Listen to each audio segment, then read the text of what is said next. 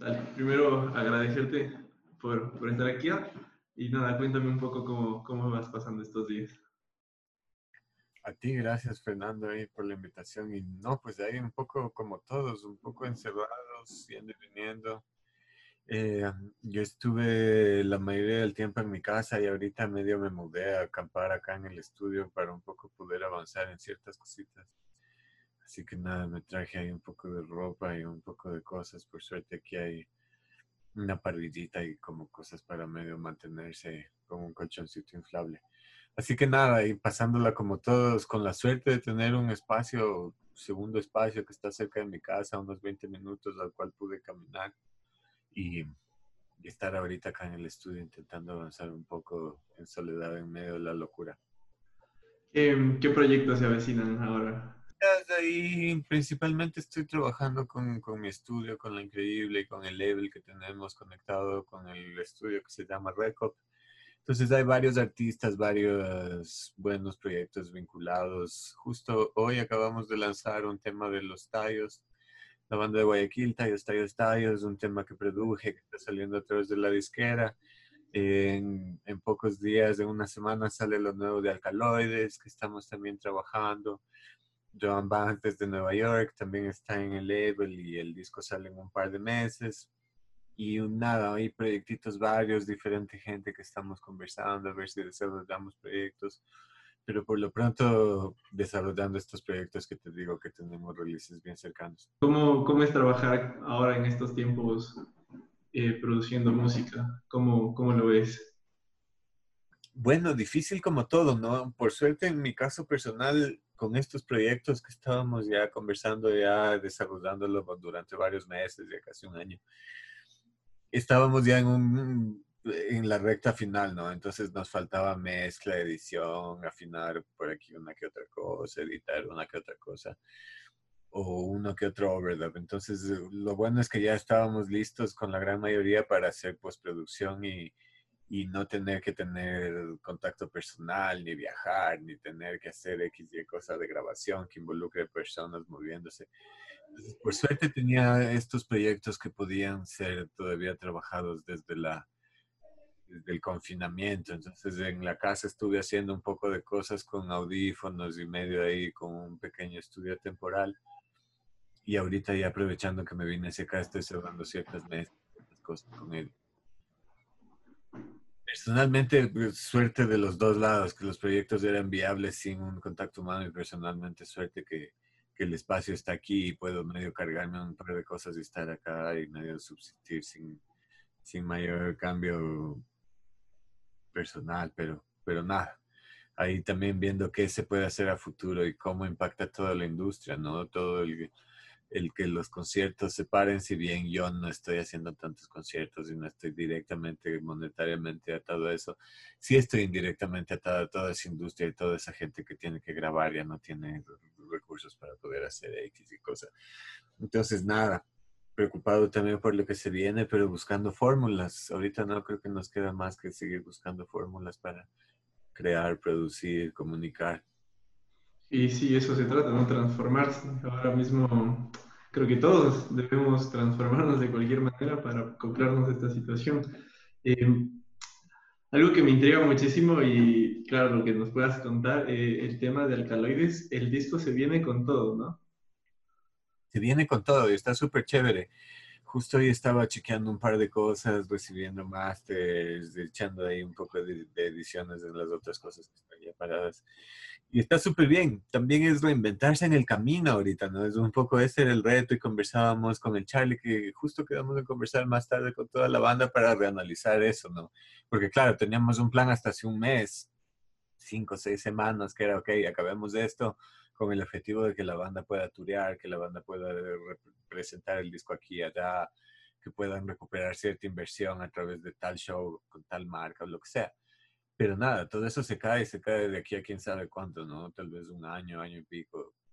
Tal vez menos, quién sabe qué, cómo, ¿no? Pero tal como estaba pensado, se cae totalmente el plan. Entonces también es como que, ok, ¿qué significa lanzar un disco? O ¿tiene sentido lanzar el disco entero? Capaz vamos tema por tema, por tema, por tema y analizar ideas, analizar opciones, tal vez, no sé, compartir X, Y cosa, crear más videos, no sé. Todo es lo que me está ahorita en el aire y conversando ahorita con los muchachos, pero, pero nada, hay que debe aterrizar las cosas por donde medio se, se vea que, que, hay un camino viable, ¿no? Que ahorita tal vez, ok, la gira y ese concepto ya no es lo inmediatamente viable. Vamos a ver qué, qué, qué nos inventamos alrededor de eso. Tú, tú al estar ahí atrás de los mínimos detalles, ¿cómo, cómo analizas todo esto? Y te pongo, por ejemplo, no sé si te gusta el tema del género urbano, si sigues de cerca los lanzamientos de estos, ¿no? Pero J Balvin también lanzó justo en medio de todo esto su, su álbum y él en redes ponía que, que, no sabía si lanzarlo o no, pero que al fin y al cabo lo, es como que él da colores a, a esta triste realidad que se está tornando gris, ¿no? Entonces, dentro de esos mínimos detalles que ustedes manejan, en este ejemplo de alcaloides, ¿cómo, cómo ves que pueda llegar a impactar en el caso de lanzarse el, disco, ¿no? ¿Han pensado quizá en, lanzarlo de alguna manera virtual también, ahora acoplándonos a todo esto, o, o tal vez se postergue? ¿Eso lo deciden ustedes y cómo, cómo están manejando esa situación? echando cabeza ahí, ¿no? La solución no sabría decirte cuál es, pero eh, es chévere un poco lo que mencionas de, de J Balvin y también conversábamos con, con, la banda ahora un poco de, de, otro ejemplo de The Strokes que sacaron hace mm, poquito. sí, también. también. hay esta sobrecarga de información que en este momento no estamos haciendo mucho más que estar frente a la laptop todo el día, al iPhone todo el día, chequeando el nuevo livestream, el nuevo tema, el nuevo la nueva pelea, el nuevo Lady Veredas, lo que sea, me cachas. Hay tanta, tanta información, tanta sobredosis de información, especialmente ahorita que no hacemos nada más que consumir información prácticamente. Eh, que no sé si es la mejor idea solo poner un gran producto como un disco de repente afuera. Tal vez en un mercado mundial con un presupuesto de promoción grande y con el, la penetración del mercado como alguien como Balvin tiene, capaz desde otra, otra perspectiva distinta, ¿no? Pero creo yo, y medio desde nuestra realidad cercana como disquera, de ir sacando los singles, por ejemplo, con alcaloides, es como que, ok, los números nos dicen que esto se está moviendo bien, yendo de uno en uno, bueno, el mundo no se estaba cayendo a pedazos hace dos, tres meses que salió eso, pero bueno, como que los números nos dicen aquí hay algo que se está moviendo, tal vez si lanzamos todo de repente pasa eso, nos quemamos en una semana y no tenemos de qué hablar a la siguiente semana tal vez es mejor como decir, ok, vamos con estos cuatro temas, uno cada mes, cada 15 días, cada lo que sea, y repensar un poco qué es, qué es el contenido, qué es un tema promocional en estas notas, ¿no? Creo que en general como trasfondo de todo esto, creo que es valioso pensarnos, no, no solo como yo y los alcaloides o quien sea, sino como industria, como creadores de contenido y como empezar a desarrollar eso y crear eso y profundizar alrededor del contenido. Entonces creo que, creo que es una oportunidad para repensar un poco esa idea de qué es sacar un disco. Tal vez no es ya el impacto de que, ok, aquí está mi disco, escúchalo, enamórate, que tu vida cambie y de ahí seguimos hablando. Tal vez ya hay mucha información, mucho meme, mucha actualidad para que eso suceda. Tal vez es más representativo que salga de tal forma que cada tema represente algo o conecte con algo. No sé son ya ideas y habrá que irle buscando de acuerdo a lo, a lo que vaya pasando. y justo tomaste un tema muy importante del repensar todo y quería topar esto también tú como productor. Eh, ¿Cómo ves este parón para la escena eh, independiente del país que estaba, no sé si en su auge, pero llegaba a topar ya curvas de mucha aceptación, pero a la vez como de mucho saturación, habían festivales muy seguidos, eh, había mucha, mucha sobrecarga quizá de, bandas o proyectos que por eso mismo quizá no, no, surgen o se van quedando y ahora pues cualquier cosa se, se fue al suelo. Y en redes por ejemplo se movía el tema de que a partir de ahora y mientras vaya pasando la situación van a tener que volver a las tocadas pequeñas, a las tocadas en lugares eh, como bares, como pequeños eh, pubs. ¿Cómo, ¿Cómo, ves tú la escena antes de, de, de, este coronavirus y la escena después? ¿Crees que le sirve este parón para volver a aterrizar todo? No sé si como escena le sirva de alguna forma. Lo que yo he sentido es que esto como que también ha transparentado un montón de cosas, ¿no? No solo a nivel musical o escena o territorial en la ciudad, en el país, sino un poco a nivel ya cultural general grande, ¿no?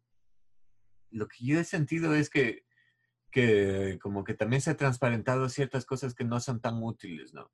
Que rato estábamos reenganchados porque parecía que así es la cosa de correr para acá, X, Y, industria, o X, Y medio, parecía que era como que algo re importante seguirlo. Pero una vez que ese medio ya no está alimentado de todos estos artistas o de las comunicaciones de X y gente, tal vez se queda flojo y no representa muchas cosas. No sé, a lo que voy con esto es que, que se, ha se ha transparentado ciertas cosas y creo que lo importante y con lo que medio es válido quedarse es con esa conexión que estaba ahí, ¿no? Que las artes nos han hecho ver lo que está muy claro. Que hay ahí una conexión, ah, independiente de si hubo muchos festivales, pocos, se saturó de tal forma, pero la creación artística, no solo de los músicos, sino del cine, de la literatura, de toda la comunicación artística actual, ha sido un soporte enorme dentro de toda esta cosa. Entonces también repensar qué es esto, ¿no? ¿Qué tiene valor y cuánto es el valor que le damos o no le damos o peleamos porque el Ministerio de Cultura dio 200 dólares o no? Pero es todo este transparentar de intenciones y de quién es valioso de cierta forma, ¿no? De que, que, tal vez no está atado al precio que le ponemos generalmente en un mundo anterior. Pero creo que eso es importante y creo que eso ha transparentado que en la música sucede mucho esta comunicación directa de alguien que, que disfruta algo y como que a partir de eso se crea una relación ya comunitaria, ¿no? Como de que, ok, aquí yo tengo que comunicar esta canción de esta forma y cierta gente reacciona de X forma y ahí hay una honestidad y ahí hay una comunicación clara que es difícil que algo como lo que está pasando la rompa, sino tal vez la vuelve un poco más clara. Entonces creo que eso es muy importante desde donde estamos parados, de, entender de que, ok, tal vez no hay que enfocarnos en, el lado un poco plástico del asunto, sino en desarrollar estas conexiones más humanas a profundidad y tener esquemas que nos ayuden a, a profundizar eso para que todo tenga un poco más de sentido aquí. Entonces creo que creo que ha pasado algo de eso, ¿no? Entonces, a ratos es como que, ok, ¿qué, qué es un festival? ¿Qué es, una, qué es un toque así? Como que repensar conceptos básicos para medio reinterpretarlos a través de, de, algo que sea esa, esa humanidad que medio nos conecta en, el primer lugar, ¿no? Sí, eso es, eso es algo importante. Días, te cuento así rapidito, días atrás hablaba con, con Neoma, tuve la oportunidad de, igual de conversar, y me decía que por ejemplo, acá en el país ella sí ve que la gente se conecta. Y justo hablábamos de esto de, conectarse con, con, su público, pero que muchas veces las limitantes son del dinero principalmente. Hay muchos proyectos y tú debes saber de, de mejor manera que por A o B situación tienen que buscar fuera del país eh, quizá eh, opciones más convenientes a su, a, a su economía, ¿no? Para, para, producir.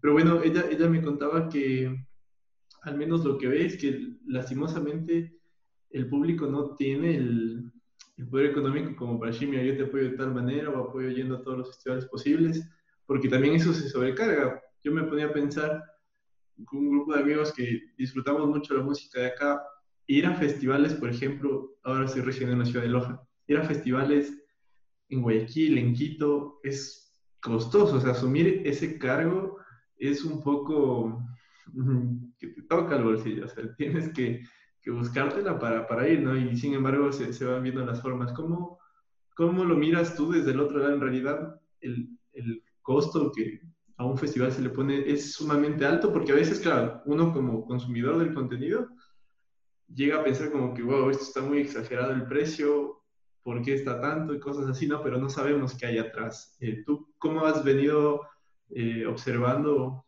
esta situación de, de, precios, de, de, conectarte con el usuario, cuando lanzas la canción, lo ves reflejado cuando te presentas en un festival fijo. Entonces, ¿cómo, cómo, cómo ves tú eso? Bueno, es interesante lo que mencionas, porque también me hace ver lo que ha significado los festivales un poco alrededor del tiempo y de nuestra escena y nuestra cultura. Eh, este, este, este tipo de festival que mencionas y esta idea de festival que ya tal vez se vuelve un poco más transcultural y como se vuelve más de esta experiencia y este lugar de encuentro antes que solo un concierto. Creo que es algo que viene un poco de, no sé, los Coachellas, los Lapaluzas que, que, que, han venido influenciando los últimos, que sé yo, 20 años y acá ya sucediendo tal vez los últimos 8 o 10 años, que tienen cierta visión y cierta forma comercial de funcionar, ¿no? Que, está todo bien, pero me comparo a lo que tal vez yo cuando musicalmente estaba iniciando, que eran más festivales arraigados, aquí no hay festivales, ¿cómo se hacen festivales? Juntémonos un poco todos, como sea quien sea, ska, con metal, con alternativo, con sea quien sea, y paremos algo y en realidad la plata no es lo que hace la cosa, sino que medio intentemos que sea gratuito o muy barato o a través de cierta cosa, pero había un poco esa, esa, esa lógica, ¿no? Un festival antes significaba algo gratis o barato, muy versátil de géneros. Y lo que significado después, tal vez en el sentido que lo mencionas, que es algo un poco más de una experiencia desde un género, qué sé yo, indie, electrónico, contemporáneo. Eh, está todo bien ambas, pero solo como que no sé cuál es la respuesta ante lo que significa un festival o no significa un festival, porque van mutando un poco en el ambiente y cada, ante cierta cosa representan algo. Entonces me parece bien interesante que lo presentes, que es una realidad como para alguien que está en una ciudad donde no se hacen muchos festivales, es una inversión. Es, tienes que tener acceso a poder decir, ok, no voy a comprar X y cosa o voy a ahorrar X y tiempo para poder irme a Guayaquil a, ver a tal gente o, coger un bus, un avión, irme aquí hacer tal cosa, que también deja afuera un montón de gente que no puede hacer eso. Entonces, ¿qué se vuelve un festival? Se vuelve también representativo para cierta parte de, socioeconómica de, de, toda la población. Y todo eso ya adquiere otra, otra, otra situación. Entonces, es, no sé, eh, durante todo esto igual se ha seguido saliendo música, se ha seguido vendiendo música, sincronizando música, sea en CD, en disco, la streaming, lo que sea. Entonces, todo el modelo sigue cambiando. Entonces, tener una lógica de que esto es o no es o va a cambiar así o no así. Siempre ha sido difícil desde el medio, al menos en la industria musical, desde finales de los noventas que Napster empezó a destruir todo lo que, lo que teníamos conocido como el orden de las cosas. Entonces, no sé qué decirte, porque ya desde la experiencia de un festival que estamos conversando, es también una un poco más reciente, más puntual frente a algo, que tiene sus propios intereses como, como elemento, como festival, que será vincular a ciertas marcas, ciertas, no sé, cierto tipo de gente, cierto tipo de sonido. Y, y, ya, pues, los que no encajen en ese sonido, en esa marca, en ese crew, que significa algo que los festivales, que hay, no hay para esta gente, para este circuito, que es una, no sé, es una, una forma de ver o excluir las cosas también, ¿no? Pero, pero creo que de cierta forma toda la idea de la música en vivo va a tener una reinterpretación interesante. Creo que ahorita como creadores, lo importante es ya no decir como que, ok, lo que conocemos como concierto, como, como, como show, no hay que verlo nostálgicamente e intentar capaz crearlo, recrearlo, alterarlo, sino tal vez pensar otras formas. ¿Qué pasa con la realidad virtual, realidad alterada, de 360? Cosas que son muy aptas para momentos como estos, ¿no? Tal vez hay que lanzarnos por ahí a crear cosas, crear mezclas 8D, binaurales, no sé, acoplarse, ¿no? Porque ahorita es pues, medio un momento de repensar las cosas antes de intentar pensar que va a volver a ser de tal o cual forma X cosa. Bajo esto, ¿tú crees que ya es hora de que, bueno, teniendo en cuenta, claro, las prioridades de salud y educación, ¿no? que ahora mismo no, no, entran en discusión, pero es hora de replantear también el tema a nivel estatal, que regresen a ver para este lado o si se ve, si se apoya este tipo de, iniciativas hablando artísticamente y no solo música, sino también arte, literatura y demás. ¿Cómo, cómo ha sido el apoyo del, del, Estado? Al menos que, vamos, yo, yo he tratado de ir investigando y todo, pero claro, siempre coincides en que música ecuatoriana para personas del gobierno, personas que tienen influencia en medios y demás, es caer en lo mismo, ¿no? Eh, X y artista que tiene eh, sin número de, años y que no llega quizá a lo que a las nuevas tendencias de generaciones como la mía, quizá como la tuya, y, personas que están dentro de. ¿Crees que el apoyo ya es hora, mejor dicho, que este apoyo se redireccione o, o no? Sí, totalmente. Lo que siempre ha pasado es que, bueno, por ahí pasan cosas en el camino, ¿no? Y parece que todo va a suceder de tal y cual forma, no sé, uno a uno, por ejemplo, me hace acuerdo, ¿no? Como que parece que ya la ley y tal X y cosa nos lleva a tal camino, pero los años pasan y por ahí estamos medio parecido como era antes, ¿no? Entonces, yo ya no sé si hay que esperar demasiado, ¿no? O sea, es un poco una actitud pesimista, pero no sé, justo estábamos en varios Zooms ahorita, ¿no? En el día de hoy conversábamos con otra gente ahí un poco alrededor de, de cosas similares y, y, claro, no existen fondos gubernamentales destinados para cultura que no se podrían usar para nada más y, y están por ahí, pero pero somos quienes somos y si alguien quiere medio darle la vuelta a X, Y, ley, reinterpretarle por aquí, por allá y que eso se vaya por aquí, por allá, va a suceder. Entonces medio estar un poco atrás de todo eso, desde una visión estatal, no sé, a ratos me da un poco de, pues, no sé, es una visión solo triste, ¿no? Como que no va a ningún lado. Pero creo que tal vez la pregunta iba más de qué debería hacer el Estado. Creo que sí debería hacer más. Creo que sí deberían hacer ciertas visiones generales que, que, que, aprovechen a salir de esto. Conversando con un amigo, un buen amigo Libis, pues decía, no sé, tal vez replantear el que rote la gran mayoría de música ecuatoriana, ¿no? Estamos lanzando millones de dólares en regalías hacia afuera anualmente porque sí, porque nos gusta que suene el último de Balvin o los éxitos de Air Supply que han sonado toda la vida. Pero nada, hacer un cambio así podría significar que unos millones de dólares queden aquí en el, en el Estado generando cosas en regalías para creadores. Que, que, podría ser interesante, ¿no? Pero como que sale tanto de las manos de, de, de alguien como, no sé, como yo, como uno que, que aspirar a pensar a eso es un poco medio soñar, ¿no? Si llega a pasar acá, pero si no, que seguimos aquí con algo ahí medio comidos verga nomás no sé, creo que es mejor intentar apuntar a algo donde creo por ahí no, no se dependa tanto del Estado, sino que sea algo que incluso pueda servir de, de, ejemplo hacia el Estado por dónde ir. Sí, no, es, es, un poco triste y yo también, o sea, yo hablo como el tema del de consumidor de que se gasten cierta cantidad de dinero en diversas situaciones y lo último que al menos yo he visto desde que comencé a consumir esta música y te hablo con con iniciativas de mis tíos cuando yo era niño, ellos me hacían escuchar Vasca, me, me, fueron por, por, todo el tema de Sally Mileto, fueron ellos quienes me incursionaron, ellos eran amantes del rock and roll y tenían mucho apego al, a los shows, por ejemplo, de la concha acústica y todo eso. Y cuando ibas creciendo me iba apegando mucho más, iba descubriendo más cosas, por ahí el Quito Fest y todo, y decías, bueno, sí, sí hay cosas, ¿no? Pero ahora que ya creces más, tú miras y dices, vamos, eh, gastas X cantidad de dinero y no apoyas a los que en verdad están surgiendo.